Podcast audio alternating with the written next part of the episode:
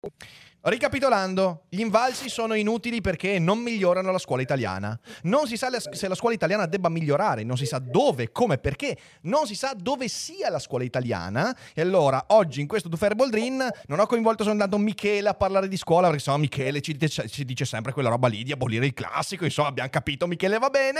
Ho detto portiamo anche Alessandro De Concini e proviamo a creare questo non dialogo ma trialogo, il primo dei Dufer Boldrin che adesso vorrebbe essere una rubrica in cui ogni volta viene coinvolto un ospite, quindi benvenuti Michele e ciao Ale, come state?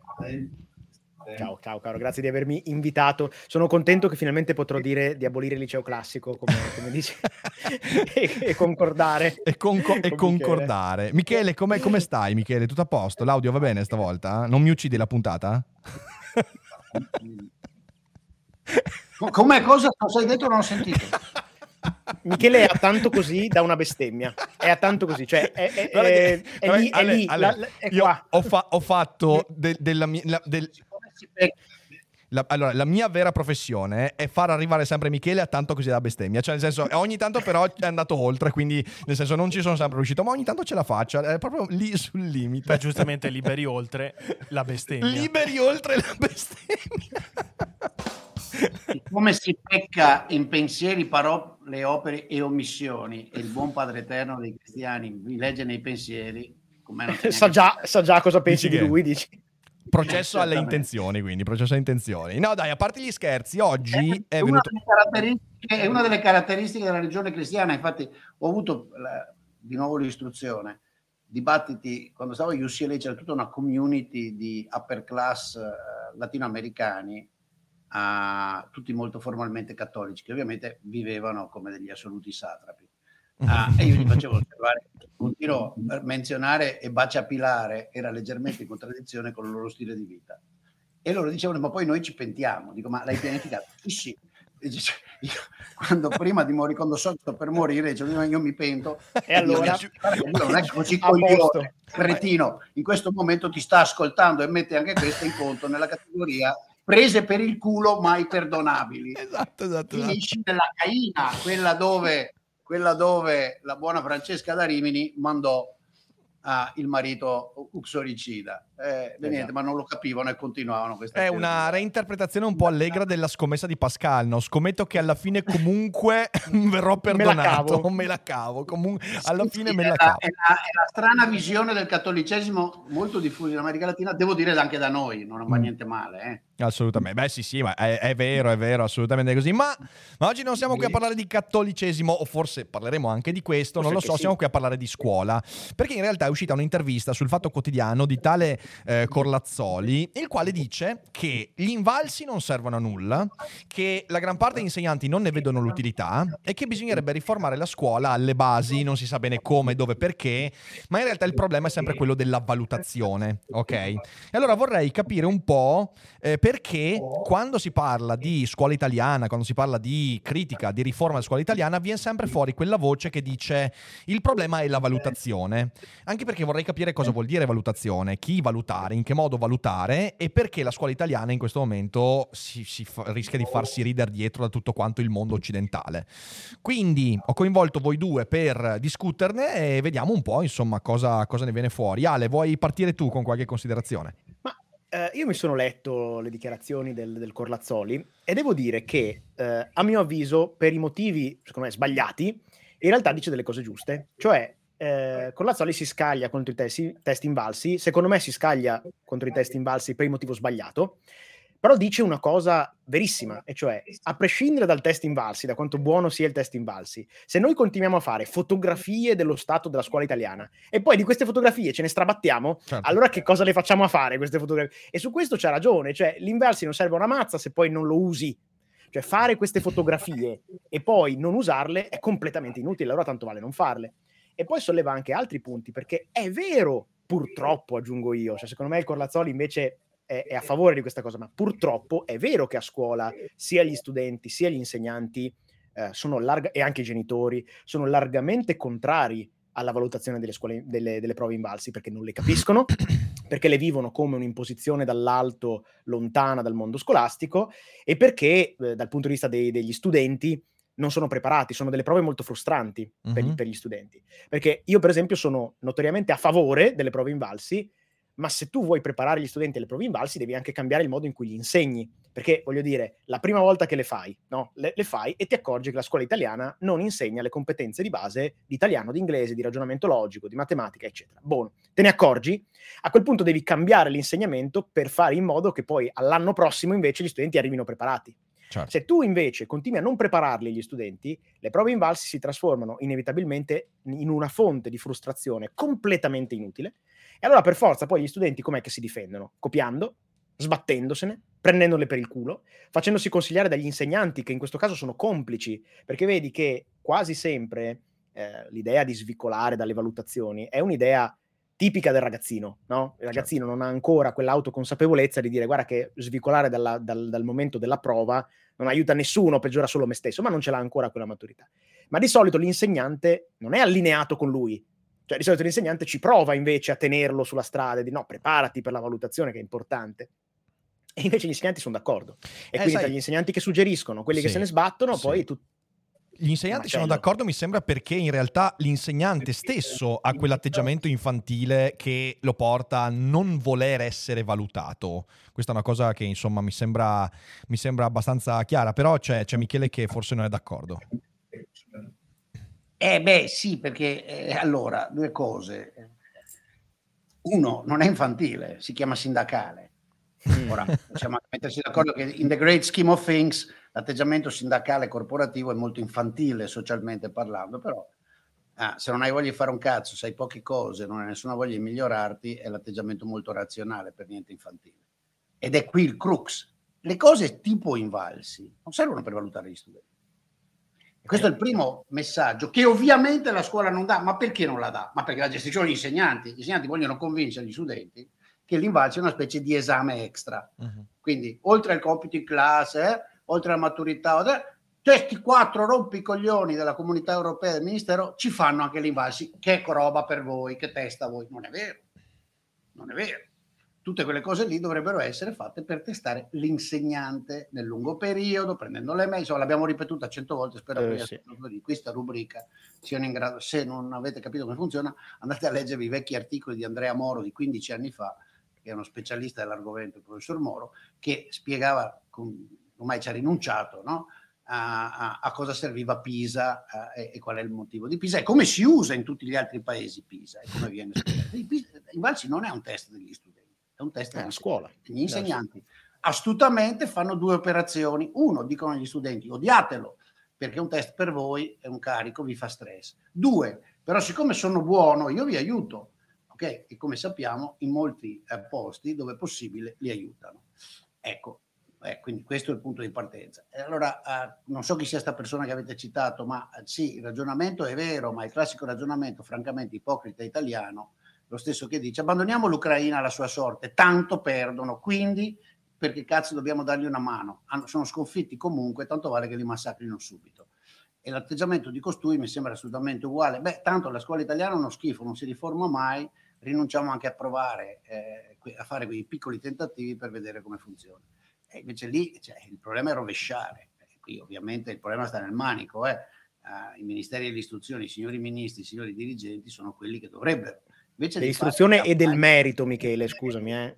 Mi raccomando, sì, eh, citalo, appunto, è eh, importante. sti cazzi. Eh, appunto, invece di me, eh, guarda, sto per dire, invece di fare le campagne pubblicitarie a se stessi, mettendo merito nel nome del ministero, oppure affiancarsi alla signora Santa in che, punto di domanda, a, a- nel, nel- nel porna- nel, eh, pornograficare la povera Venere dei Botticelli, pornograficare nel senso che una campagna pornografica fondamentalmente. Ho avuto paura per un momento su quello che stava per dire Michele, devo dire che ho tremato. Ah, ma poi... preoccupare, ti preoccupare, so che, so, so che questo me l'hai fatto anche rifare, hai fatto rifare la partenza, ormai sei un professionista come essere a Hollywood. Chuck, presa tre.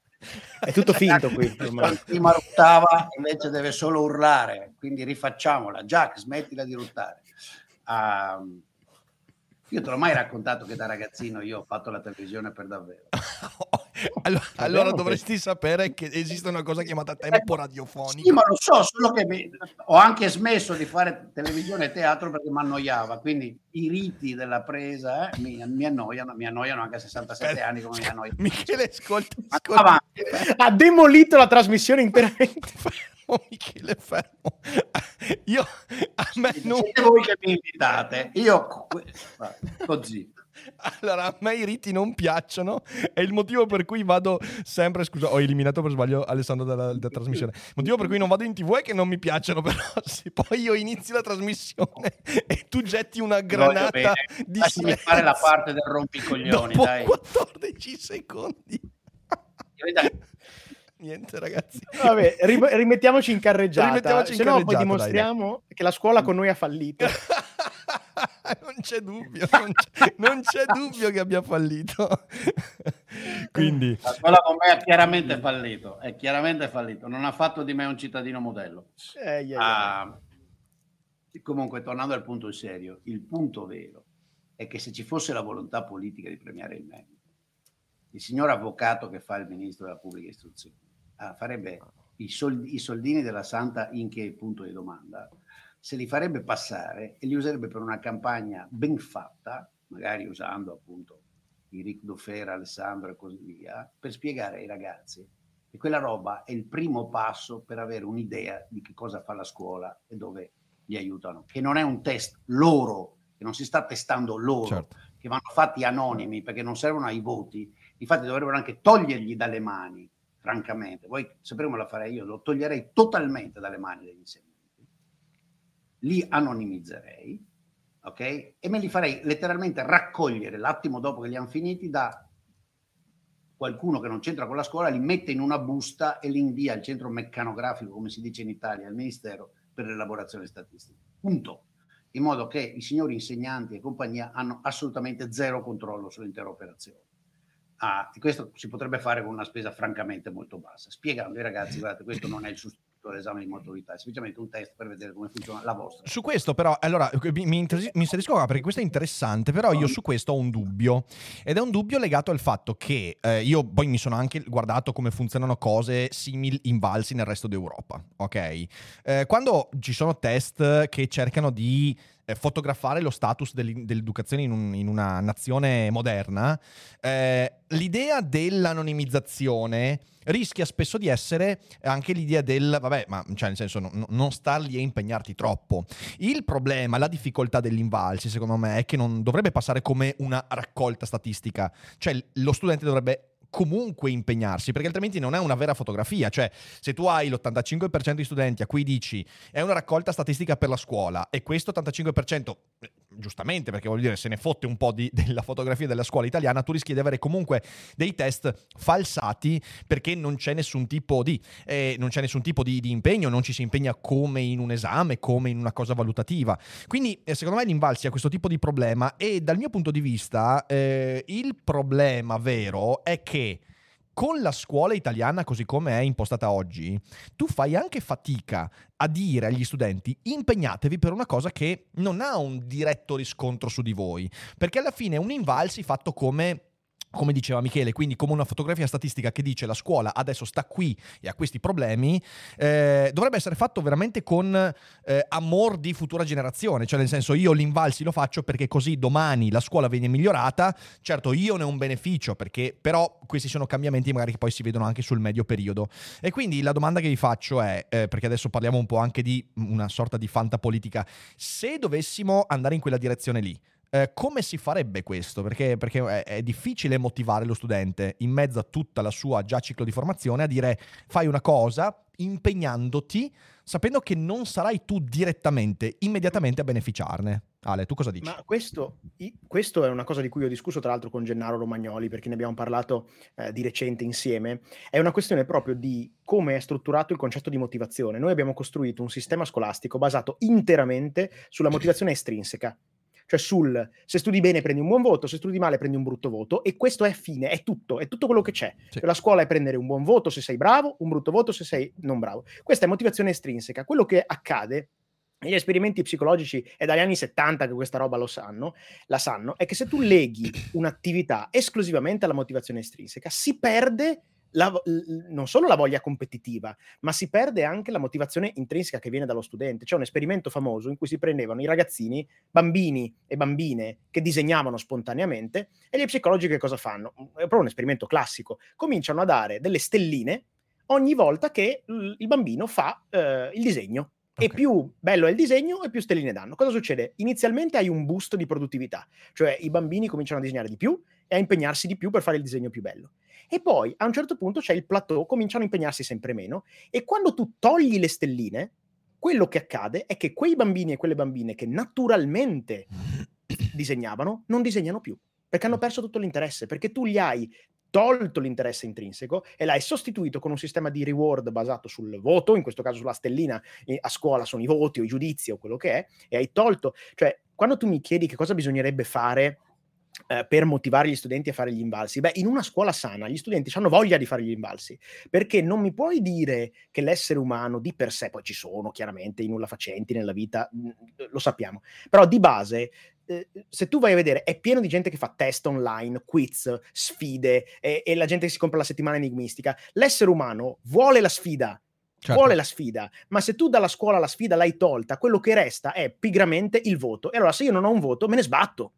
Lo studente nella scuola corretta ha voglia di fare gli invalsi, non hai bisogno di dargli un incentivo, perché è una sfida, perché è come andare a fare i sudoku è una sfida intellettuale.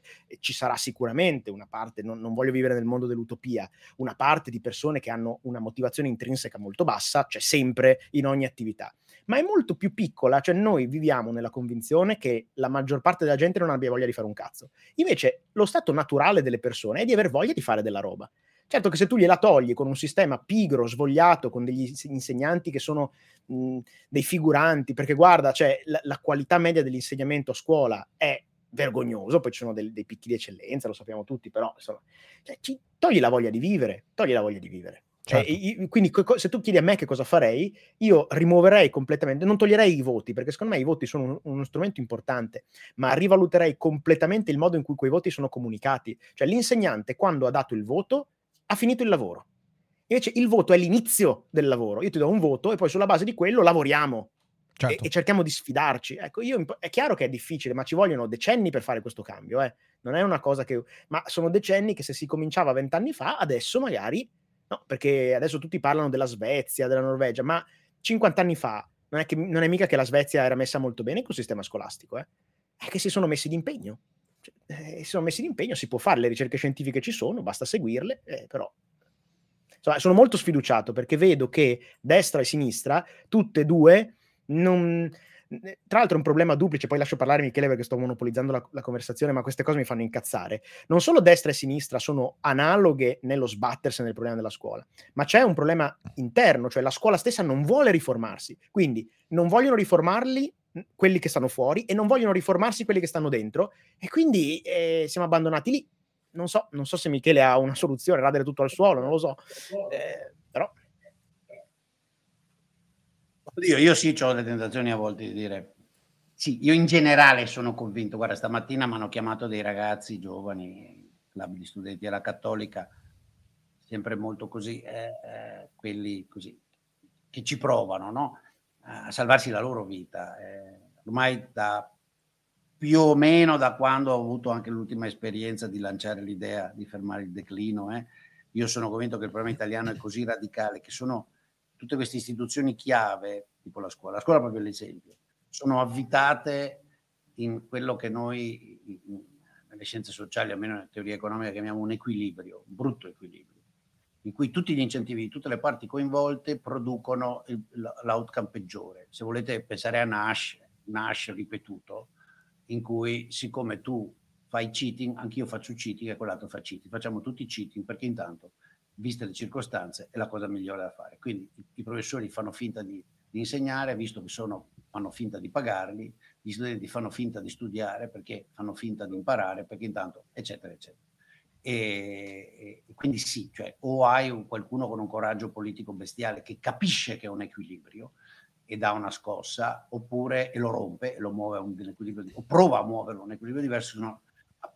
Qui c'è poco da fare. L'Italia in alcune cose è in una situazione in cui le strategie riformiste dei piccoli passi non funzionano. È la cosa che, per esempio, Renzi, nella sua arroganza, non ha capito perché ha ascoltato i consiglieri democristiani e ha fallito perché, perché si è inventato di fare delle cose che non stavano in cielo all'interno. Detto questo, è tutto vero quello che ha detto Alessandro, sono d'accordissimo. Uh, eh, quindi sì, lo so che invalsi di per sé niente, però ripeto, uh, dentro a questo, sai, una, se proprio pensi, adesso io non lo so, non so valutare quanto sia importante per il ragazzo che fa il test avere il riconoscimento almeno a se stesso che lui ha fatto bene, ma anche questo puoi fare, anche questo puoi fare, cioè puoi mandargli guarda, tu hai fatto 70 su 100, 75 su 100, eccetera, eccetera. Certo. Perché l'anonimato lo puoi mantenere, ma puoi gestire l'identità mantenendo d'altra parte l'anonimato pubblico. Si fa, voglio dire, sì, sì, un... eh, quando studiamo che so, le dichiarazioni di redditi, ci danno file anonimizzati, però ovviamente l'amministrazione eh, del, del, del fiscale sa che dietro al numero di codice c'è Michele Boldrini, quindi se vuole dire a Michele Boldrini non hai pagato le tasse, glielo dice. Insomma, tu, capite, sono tutte scelte politiche. C'è poco da fare. E su questo ha ragione Alessandro. E qui c'è un problema culturale. L'intero paese non capisce un cazzo o si rifiuta di voler capire che ha un sistema di istruzione eh, ridotto allo cioè destra, sinistra, centro, sopra, sotto, tutti. Cioè, ve lo ricordate Calenda che predicava il liceo dell'ozio del buon borghese romano ricco che va a leggere Catullo? Mamma Capite? mia. Era, ah no, ma era, era, era, era, era il calenda saggista, ma vada via i ciap. Ah, cioè, la, la, schizofrenia come giustificazione delle cazzate.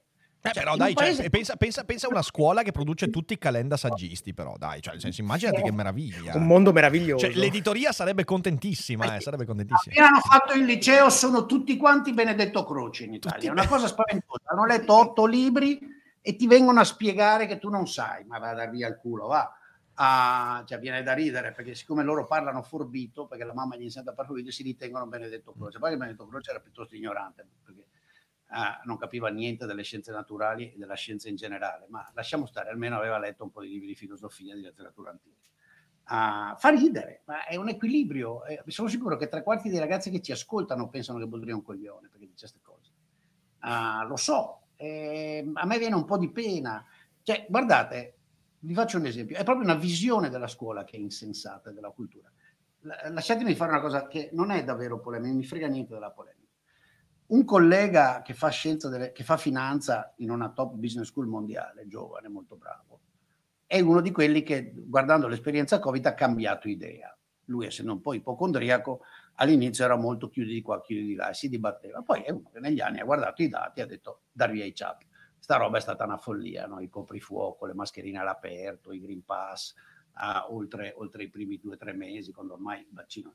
E anche questa, questa, diffusione falsa di informazioni che il vaccino faceva i miracoli, che il, se non prendeva il vaccino eri morto, comunque fosse, vaccino... Insomma, e quindi si sta togliendo i sassolini alle scarpe e, e, e, e twitta e pubblica parecchio sull'argomento, anche perché ha cambiato idea studiando e quindi, ok? Il buon Burioni, e ogni tanto se la prende esplicitamente con Burioni, cosa che io cerco di evitare perché Roberto tanto si incazza di inutile, io mi incazzo, lo mando a quel paese e fine. Eh, e lui mi manda a quel paese. E lui invece cita Burioni. Allora, Burioni gli risponde continuamente, tu non puoi discutere perché non sei virologo. Allora, Burioni è intelligente abbastanza da sapere che quella è semplicemente un escamotage, perché Burioni sa benissimo che il problema nella gestione della pandemia non è essere virologi, è esattamente l'opposto a gestire la pandemia ci vogliono i, i, psicologi, gli economisti, gli operatori, uh, i gestori delle, delle, strutture sanitarie e così via. A me quello che impressiona è vedere centinaia di persone, probabilmente laureate, quasi tutte, che gli danno ragione sulla base del titolo. Perché questo ti segnala una comprensione di cos'è eh, la scienza, la cultura, eccetera, eccetera, che è semplicemente ridicola e questa robetta a compartimenti stagni. Tu sei quello che si è laureato in economia. Siccome hai la laurea in economia, allora tu non puoi fare una discussione sulla scuola, per esempio. No, cioè, però, però, io non, non, non sei te, un pedagogo. Però io non verrei da eh? te, Michele, a cercare di spiegarti l'economia, perché ovviamente sarei fuori luogo. Eh, certo che puoi venire a cercare di spiegarmi l'economia se hai un argomento sound, Voglio dire, nel caso mio, personalmente, seguo da 40 anni una regola che ho imparato da Tom Sargent.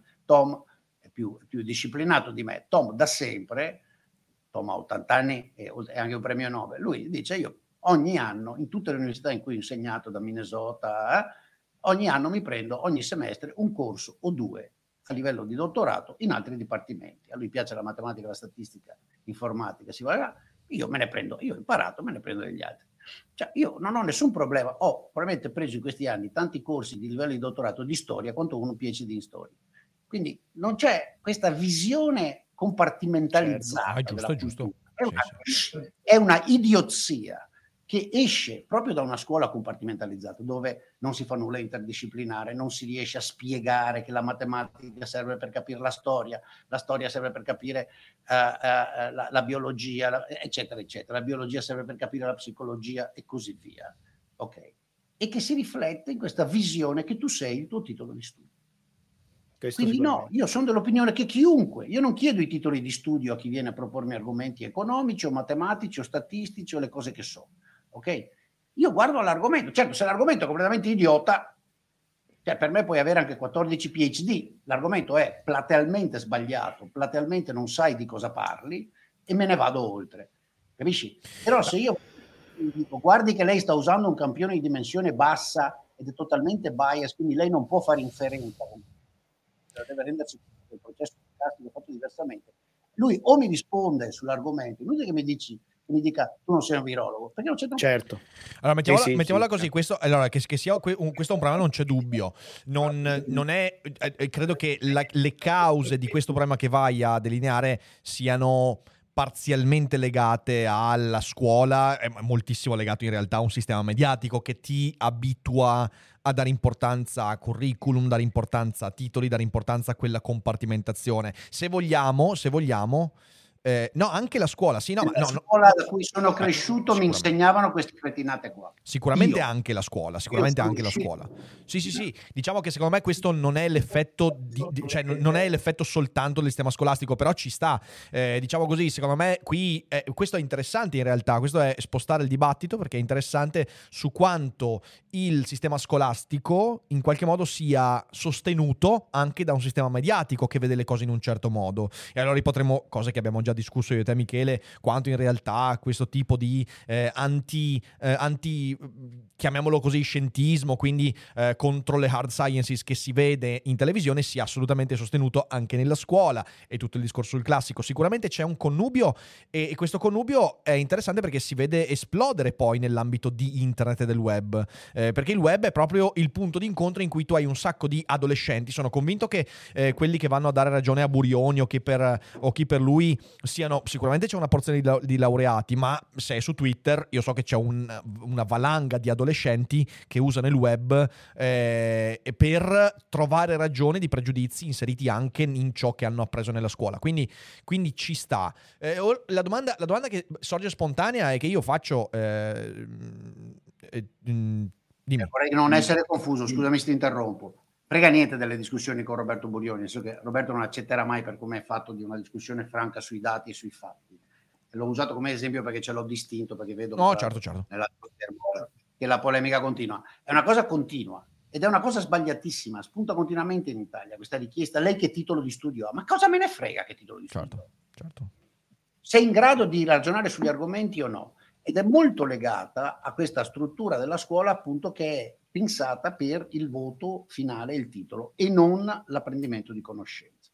L'apprendimento certo. di conoscenza. Mi rendo conto che c'entri solo parzialmente con i valsi, ma a mio avviso c'entra, perché fa parte di quel meccanismo motivazionale che Alessandro diceva. Se io sono motivato dalla competizione del capire, eh, io voglio capire e voglio dimostrare di aver capito. Posso, fa, fa, provo a fare un ragionamento ulteriore. Basta, prova a inserire un ragionamento ulteriore su questo, perché eh, allora, da un lato Michele ha ragione, eh, il titolismo, cioè nel senso il fatto che io ho questo curriculum eh, e quindi tu non puoi esprimerti sulle cose in cui sono forte, eh, si incontra però con il movimento che sembra apparentemente contrario, cioè io sono un fisico, eh, dico puttanate sulla guerra, sulla politica, sono un matematico, dico stronzate sulla storia, via dicendo, eh, in virtù del fatto che io sono uno storico, matematico, un personaggio televisivo, c'è un sacco di gente che mi dà ragione a priori. Eh, queste due cose in realtà sono interessanti perché sono eh, parte, e allora lì sì c'è il, c'è il, legame molto forte col discorso che facciamo, perché in realtà io alla base ci vedo la totale svalutazione del concetto di competenza, cioè a dare ragione delle tue idee non è più la competenza, ovvero la capacità di costruire un ragionamento su una base logica, discorsiva, argomentata, perché quella è la competenza del dibattito. No, ovviamente se le competenze, come eh, dice anche Tom Nichols, non valgono più nulla perché ci spaventano, perché competenza significa io e te siamo diversi, io e te siamo su due livelli diversi in questo ambito e non siamo nell'uno vale uno, se la competenza ci spaventa, e credo che culturalmente ci, st- ci stia spaventando molto ed è sotto attacco, allora significa che tu hai questi due movimenti apparentemente opposti ma in realtà complici. Da un lato tu hai il Burioni che dice, o chi per esso, eh, non è mica Burioni ma è l'esempio che, che, è venuto fuori, che dice tu non ti puoi esprimere su quello in cui io sono forte eh, e se, se dici qualcosa sul mio campo io ti smerdo perché non è il tuo campo campo e dall'altra parte c'hai il Rovelli che perché è un fisico, eh, anzi un divulgatore di fisica molto stimato, allora si può permettere di dire qualsiasi cosa eh, su questioni politiche, ah, politiche, anche dicendo fragnacce storiche sul 25 aprile e roba del genere. E queste due cose sono, sono apparentate perché di nuovo mostrano un atteggiamento culturale che è dominato dalla paura di vedersi contraddire che non effettivamente dalla capacità di costruire un ragionamento. Eh, ma in realtà, se ci pensi bene, queste due tendenze che sembrano opposte, cioè il io posso parlare in quanto ho il titolo e il io ho un titolo completamente diverso, quindi posso parlare, sottendono un'idea della cultura e della competenza che è la stessa, e cioè il fatto che dietro al personaggio o al suo titolo non c'è un riscontro reale di che cosa quel personaggio sa sa fare, sa dire, sa creare. Cioè quello che è il punto è che l'Italia, eh, io, io, conosco l'Italia, non so come sia il resto del mondo, però penso che un po' tutto il mondo sia paese, è il luogo dei personaggi, cioè Carlo Rovelli può permettersi di parlare di eh, guerra in Russia perché è Carlo Rovelli. Cioè, perché è un personaggio che ha l'autorizzazione a parlare. Certo. Eh, io, per esempio, non ne so di tantissime cose, ho due o tre ambiti che ho approfondito, però sono un linguista. Io ogni volta che ho sentito Galimberti parlare di linguistica erano puttanate. Non conosco il suo campo, quindi magari nel suo campo dice cose molto intelligenti. Nel mio, per esempio, diceva delle stronzate. Però in quanto lui essere un intellettuale di grande livello può permettersi, e lo stesso vale per il, per il Burione in questo caso. Eh, in questo caso anche, cioè quindi sia nel tuo campo, sia ne, negli altri campi, quello che conta è avere un nome, cioè è essere qualcuno. Allora se sei qualcuno puoi parlare. Cioè se domani Murigno si mettesse a spiegare la geopolitica e uscirebbero gli articoli di giornale con scritto Murigno ha detto que-". questo è il punto, è, perso- è il personaggismo. Sì, sì. Eh... Esattamente, perché questo in realtà è un figlio della televisione, quell'aspetto lì.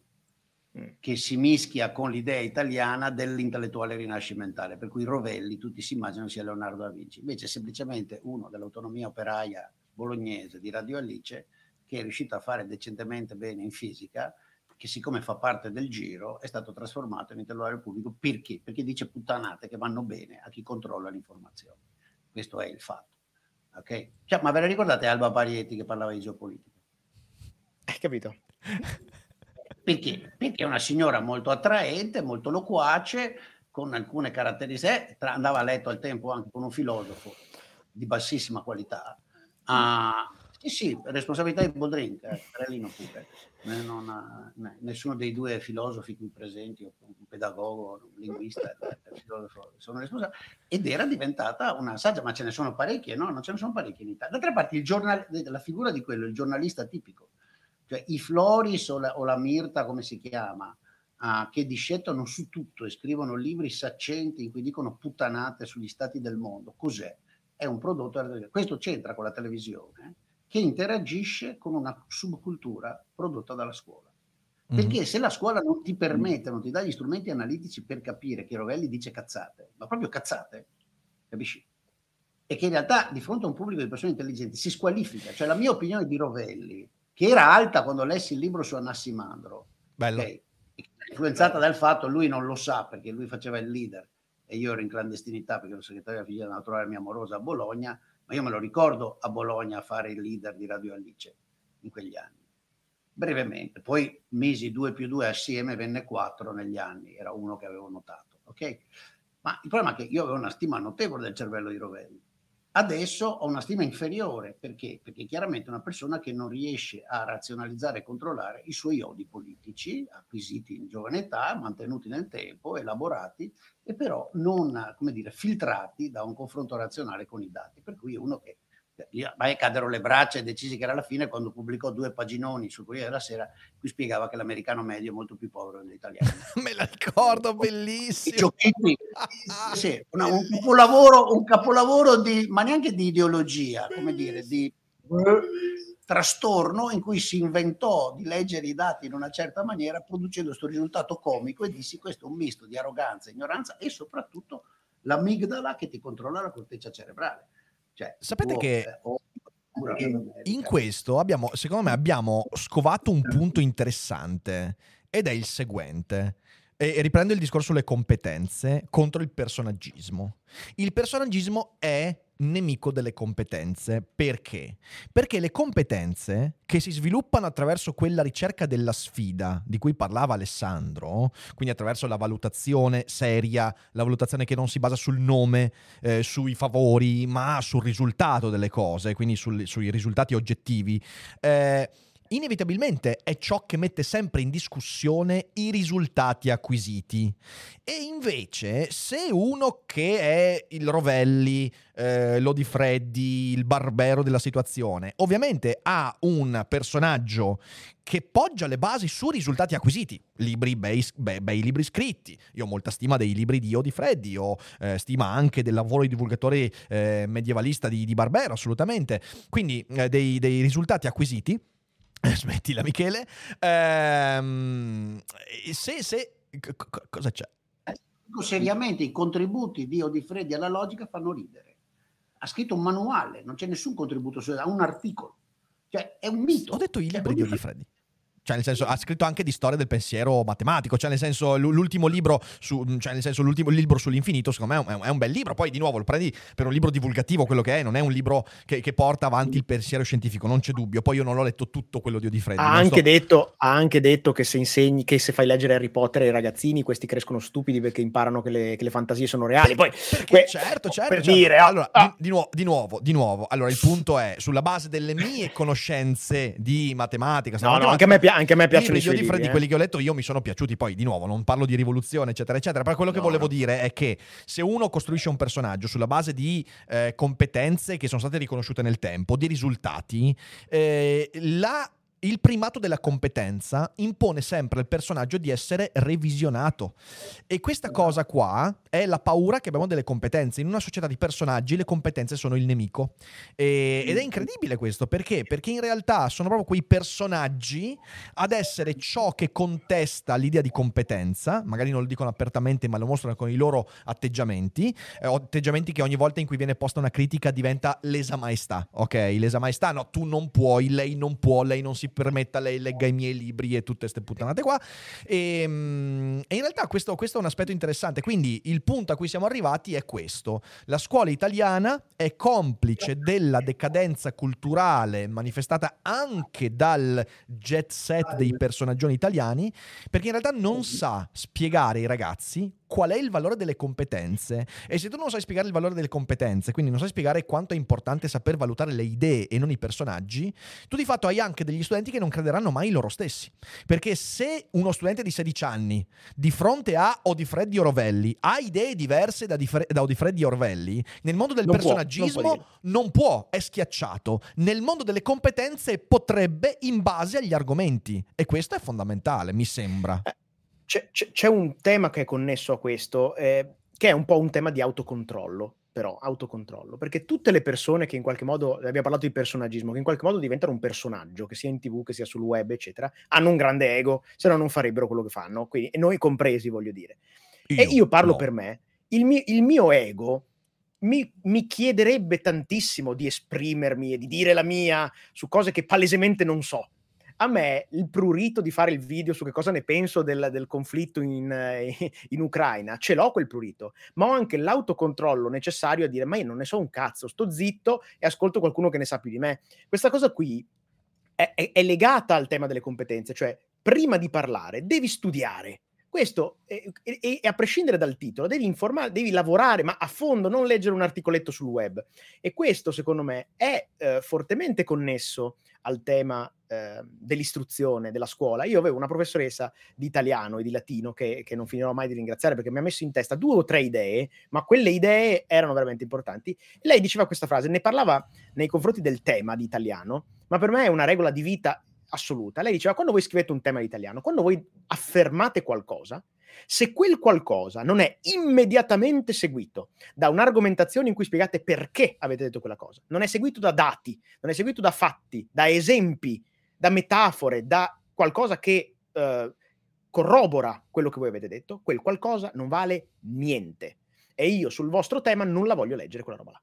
E questa semplice regola, che per me, per la, per la, scrittura del tema italiano, è perfetto, perché tra l'altro ti risolve tutti i problemi di lunghezza del tema, perché se tu ogni volta che affermi una cosa, poi la spieghi, la argomenti, la descrivi e ci metti dei dati, il tema viene lungo quello che deve, se tu questa regola la applichi anche nella vita quotidiana, quando ti accorgi che non hai le capacità retoriche, argomentative, ma soprattutto le competenze, le conoscenze per far seguire alla tua affermazione un'analisi di quell'affermazione, semplicemente non la fai, taci.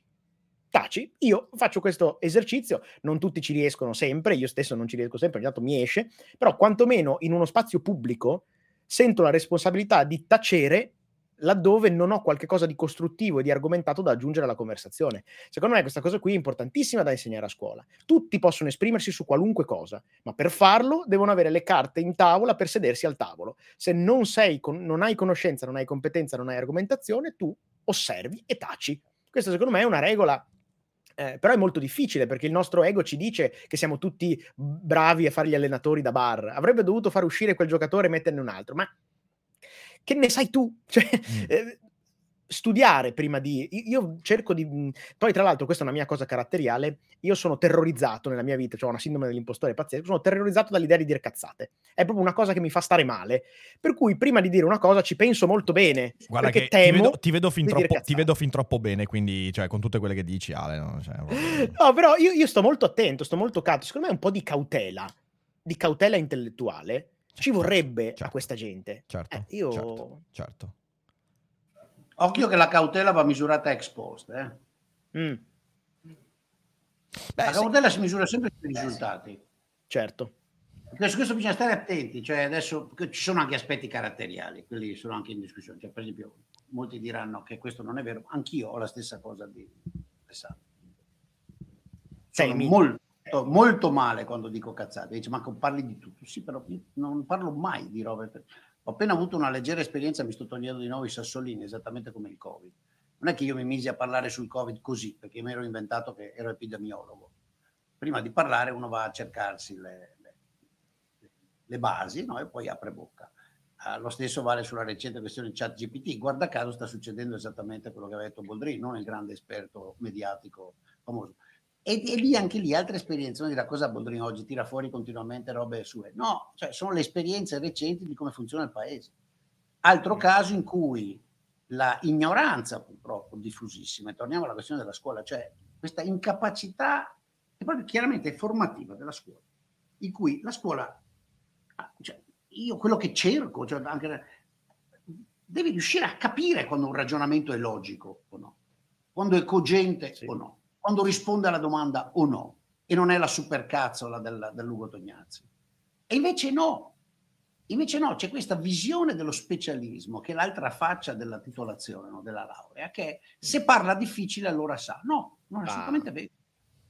Assolutamente vero. Uno degli sforzi che ho sempre fatto in vita, ma lo faccio addirittura con i PhD student, poi per carità scrivo formule complicate alla lavagna perché al PhD student devo anche chiedere che sappia formalizzare ma io lezione, ma come si vede anche qua, io cerco di farla parlando come mangio, come si diceva con Alberto Bisini, con le mani. Cioè, cerco di farla con esempi a volte brutali, ma più semplici possibili. Non è vero che devi sempre parlare con, con parole che hanno almeno otto sillabe. Certo. Giusto? E con acronimi. Purtroppo nella cultura diffusa della media degli italiani, non delle ragazze e dei ragazzi più preparati che escono dalla scuola, lì la solita coda del top del 10%, ne abbiamo già parlato proprio con Alessandro di te, quindi si arrangiano da soli, chi se ne frega. Il, il Bolk vive in questa visione in cui conta il titolo e poi conta parla, lo sparlar bene. Come diceva la famosa battuta di Iannacci, no? Quelli che votano Almirante perché sparla bene. Ah, mi sembra piaciuto. Gli orsini, gli orsini di turno, molto forbiti. Esatto. Il parlare forbito privo di assolutamente alcuna sostanza, alcuna correlazione con i dati, alcuna connessione logica articolata, autocontradittorio frequentemente, tu non te ne accorgi. Dici, ah, bravo, è lì che vedi il fallimento della cosa, tornando a Invalsi. No? Invalsi, infatti, prima nella reading comprehension, quelle cose, fa un'operazione, per quello è poco gradita, che non si fa. È vero, la reading comprehension sembra sparita dalla bulk degli italiano medio. Leggono articoli e capiscono quel cazzo che vogliono loro. Mm, certo. E Invalsi te lo chiede. Evidentemente, se non riesci a capire un articolo banale, vuol dire che qui qualche professore, qualche maestra, qualche professoressa non ha fatto il suo lavoro, perché eh sì. certi livelli di comprensione non è che richiedono un IQ di 170, no? Esatto. Vanno bene anche se hai 97.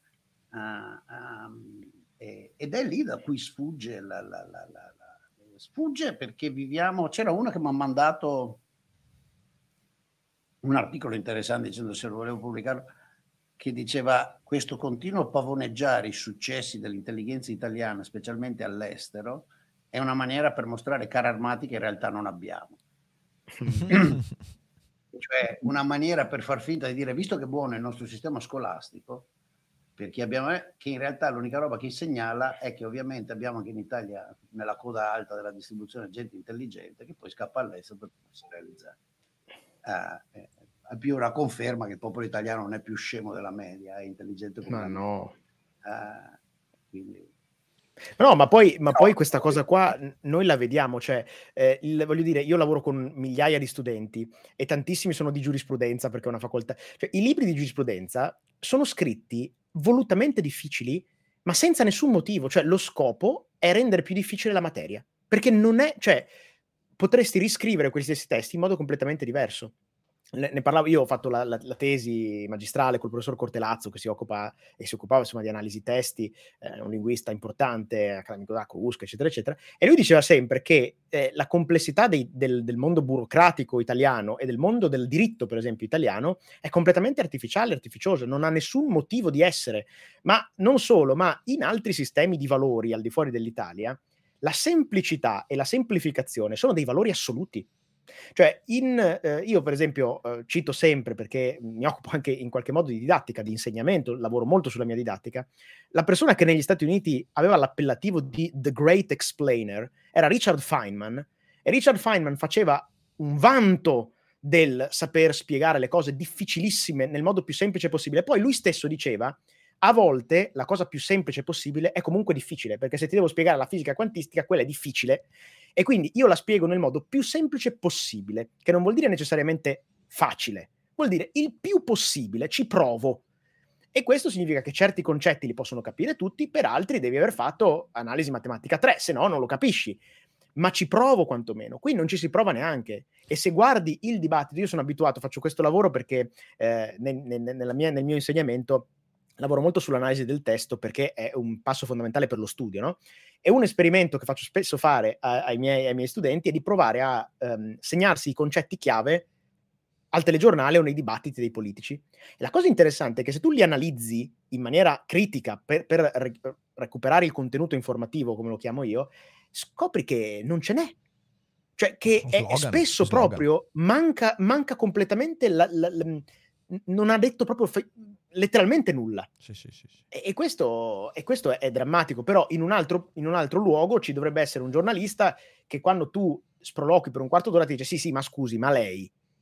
Ma risponda alla domanda. Una, per esempio, che, che lo fa, eh, secondo me, molto bene su, su, su Rai 3, è, mm, adesso ah, mi sfugge il nome, il, il programma è Mezz'ora in più, eh, Lucia Annunziata. Lucia Annunziata interrompe l'ospite e dice sì, ma risponde? Cioè, la, la smettiamo di, di, di parlare ed è, viene considerata molto antipatica ma lo scopo del, dell'informazione non è essere simpatica, è darmi delle informazioni, se no non me ne faccio niente. Stiamo deviando, ma in realtà tutto no, questo ma il viene tema, il tema è sempre quello. Il tema è sempre quello. Sì, sì, Perché sì. a scuola non c'è mai un momento in cui, anzi, viene premiato il ragazzino, e io, per esempio, ero il primo che se ne approfittava perché ho sempre avuto una capacità, un'eloquenza importante. Viene premiato il ragazzino che spara, spara le cazzate. Io raccontavo le puttanate in interrogazione, mi prendevo i voti alti. Ma quella roba lì, tranne con la mia professoressa di italiano, che altra, do, dopo la, la, massima di prima ve ne dico un'altra, mi chiese qualche cosa sul metateatro eh, latino.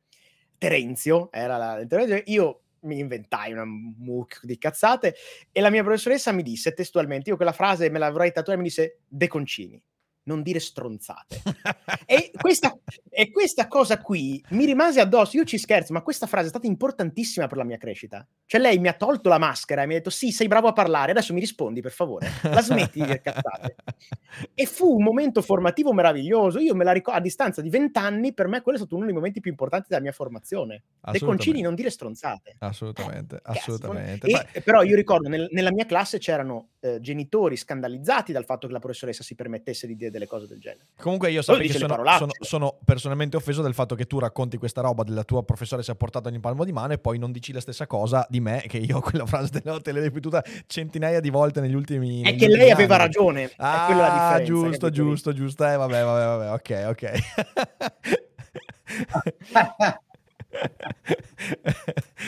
allora, quelli bravi a parlare che dicono cazzate, io ho un breve nanetto bellissimo. dove una delle persone più intelligenti che conosco, che però soffre di quella cosa lì, ah, venne distrutto un pranzo a UCLA tanti anni fa, c'era un vecchio signore ah, che a un certo punto spunta una discussione sulla rivoluzione culturale. E ne sappiamo un po', lui ne sa chiaramente un po' di più. A un certo punto uno di noi, molto brillante, eh, decide che lui ne sa più di tutti e comincia a straparlare sulla, con grande abilità sulla rivoluzione culturale, dicendo di tutto. Ah, e quest'altro che era l'unico, eh, più anziano, rimane, eh, lo guardo, ogni tanto gli fa delle domande, ma molto, come dire, da gatta che lo guarda. A un certo punto lo guarda e dice, dice no, dice, hai detto una valanga di stronzate. It's just a truckload of bullshit. And you know why? I was the cultural attaché to the American Embassy in Beijing at the time. You're talking nonsense. E quello... Ah! Ah, ah, la maschera va giù, la maschera va giù. E siccome è un caro amico, è una persona, eh, dice, Devi, eh, eh, hai esagerato. Eh, vabbè, dai. Però no, due dettagli erano giusti. Ha detto sì, sì, due dettagli erano giusti. Dopo intorno ci hai costruito un albero che non c'entra assolutamente un cazzo. Eh, e che ha avuto un suo momento italiano. È la supercazzola. Eh, la supercazzola, sì. qui la cultura supercazzola è bella sì, profonda. Perché va, da, va di, in Italia la, la, prendiamo in giro ma la usiamo continuamente? Perché fa Beh, parte della visione di ciò che è un intellettuale. La Beh, voglio dire, il Manzoni, che io eh, dico sempre che non bisogna passare un anno intero sul Manzoni, però i Promessi Sposi sono pieni di personaggi che usa, cioè la Zecca Garbugli e Don Abbondio stesso non fanno altro che pigliare per il culo la gente mettendoci, capito, questo quella, il latinorum di qua e di là, e, e, questi poveri popolani se la bevono, perché poi questa è la storia, vengono presi in giro da gente che usa paroloni. Esattamente. È la stessa roba che dicevo prima, no? la, la, mancando la capacità di comprendere cos'è conoscenza, cosa non lo è, la capacità di testare, verificare, confrontare, tu ti abbandoni all'eloquio.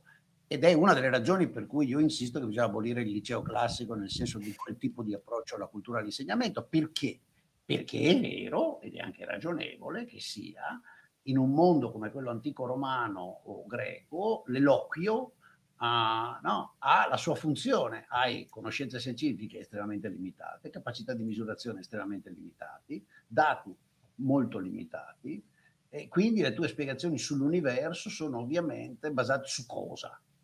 Eh beh, sulla, sulla, sulla pura narrativa, sulla capacità di affascinare. Quindi non mi sorprende che se metto a discutere degli astri ed è 2700 anni fa, probabilmente quello fra noi tre che racconta la storia migliore è quello che viene applaudito perché alla fine ci stiamo confrontando delle storie più o meno mitiche. Il problema è che se uso lo stesso criterio quando ci sono i telescopi elettronici, e eh no, e allora non funziona più. Ma Michele, ah. scusami, però tu spero che tu abbia letto l'articolo di Grammellini ultimo sul liceo classico. Il liceo classico è come la ciclette. Hai sentita questa? La frase conclusiva dell'articolo è che il liceo classico allora, è come la ciclette. A me capitò, capitò molti anni eh. fa di leggere questo signor Grammellini, che so essere un mito dell'intelligenza italiana, e decisi che ho, mi sono fatto male abbastanza. Devi sapere, no. lo dico onestamente, io davvero non leggo più niente di stampa italiana e in particolare non leggo nessuno di questi ridicoli matrapens. Potremmo finire questa puntata torturando Michele leggendogli il Gramellini sul liceo classico. Eh. Bello, eh. guarda che... Guardate, c'è il bottone dell'audio. Eh.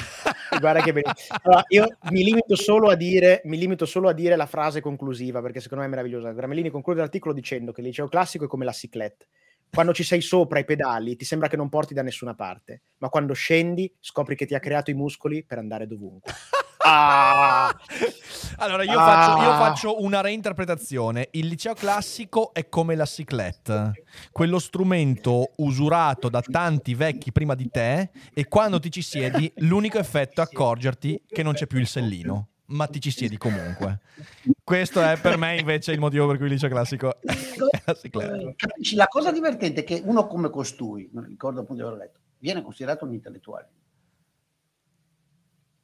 Quell'articolo è molto fallace. Io, io ho fatto una reaction. È uno che non sa nulla di preciso e straparla di tutto, ma è uno che non sa nulla. Io mi ricordo l'altra esperienza, Beniamino Placido, mm. ma credo di averla già raccontata. Il famoso articolo di Beniamino Placido, credo fosse Beniamino Placido, sì, che, che, censura vigorosamente Bob Fogel per essere un razzista e uno schiavo dei numeri quando prende il premio Nobel a, per Time on the Cross senza sapere no, il contenuto di Time on the Cross, il fatto che ha fatto la storia della, della, della storia economica applicata, è un testo fondamentale, e soprattutto che Bob Fogel è sposato a una signora afroamericana da sé e che il libro è dedicato agli afroamericani. Uh, e, e, quello è un altro esempio. Cioè, Placido in Italia gode la fama di essere una specie di Leonardo da Vinci.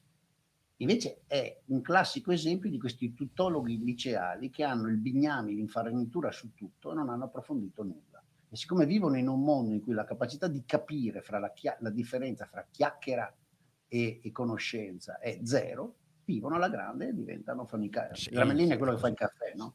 È così, è così, è così. E vabbè, dai. E l'Invalsi, l'Invalsi, tornando alla puntata, servirebbe perché l'Invalsi almeno è disegnato con criteri altri, in parte esterni proprio alla struttura. È proprio esterno l'Invalsi, ho visto i test che fanno. E si adatta male alla struttura della scuola italiana. Malissimo. Sono d'accordo. Perché cerca di testare le competenze. Che... È che poi la classe, la classe, degli insegnanti ti dice che quelle non sono le vere competenze, esatto. che è una standardizzazione della cultura, che voglio dire, perché la cultura possa essere personalizzata, cosa ideale assolutamente, bisogna partire da uno standard di base, perché altrimenti su che cosa personalizzi? Cioè la personalizzazione è un, fa- è un momento successivo alla costruzione di una base, ma la base ci deve essere, se no su cosa personalizzi? Sul nulla personalizzi? Eh, io mi personalizzo personalizzi e invece di imparare a leggere e scrivere personalizzi sulla vedi, Invece vedi, di imparare a leggere e scrivere vedi, cioè, senso... divento bravissimo a far giocoliere. Sì però non è la stessa roba vedi, cioè... cioè. nel senso è, fa- è, facile rispondere alla Grammellini ad Alessandro De Concini cioè nel senso è evidente che l'istruzione deve penetrare l'animo soggettivo, irriducibile, irripetibile dello studente, andare a scavare all'interno di quella dimensione insondabile che ci permette di uscire poi e guardare le stelle come Dante sulla cicletta. Cioè, vedi, cioè, beh, fa, fa, ma guarda che cito, è un gioco di merda. un'altra espressione. Se, se la cicletta era senza sellino, per forza vedeva le stelle. Eh, no, vi, cito, vi, cito, un'altra frase di quell'articolo di Gramellini perché io non ho ancora capito cosa volesse dire. Il liceo classico insegna sì. il, ehm, scusa, aspetta, il conformismo degli anticonformisti. che vuol dire? Io non ho capito. È bellissimo, è bellissimo. Non ho capito cosa vuol dire. ambizione, è vero. Tra l'altro, un'altra cosa di noi italiani, e io ce l'ho, eh. ce l'ho così tanto che un po' mi ha rovinato la vita, uh, insomma, in senso parziale, ma me, insomma, me la rovina, cioè, me la sento. Noi, specialmente i liceali bravi, e quindi tutto questo mondo del giornalismo, eh, usciamo convinti che ciò che dobbiamo fare è criticare, il pensiero mm. critico. Te lo riempiono la testa. Sì. Ok? E il pensiero critico ha in sé da un lato qualcosa di distruttivo è qualcosa di spocchioso, perché il pensiero critico o lo utilizzi come step, fate, fatemi fare il, il, il, il hegeliano per una volta, ok? Eh, e cioè mi mando la, la, la dialettica, no? Capisci come la step della negazione, ma per poi arrivare a una sintesi, la perché sintesi. lo usi per migliorare la cosa, lo usi in maniera propositiva, cioè dopo che ho dimostrato che la tua proposta di legge, che la tua analisi, che il tuo gadget, no?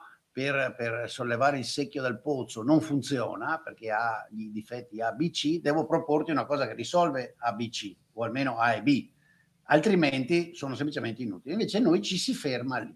Mm-hmm. E questo è diventata una forma mentis diffusissima che ci fa ritenere, e lo dico davvero personalmente, l'ho fatto tantissime volte in vita e su questo gli amici americani sono stati utilissimi a darmi delle legnate pesanti. Dice Michele, vabbè, ok, giusto. So, what do you propose we do? E allora lì dici, come vuoi? Eh. Eh, io avevo fatto la critica, mi ero fermato. Eh, io ho fatto la critica, ho dimostrato che tutto questo è la falsità del bla bla bla. E dice sì, vabbè tesoro, però in quel posto lì dobbiamo andarci comunque. Com'è che cazzo ci andiamo? Deciditi. Ecco, questa parte qua da noi non c'è. Michele Boldrin.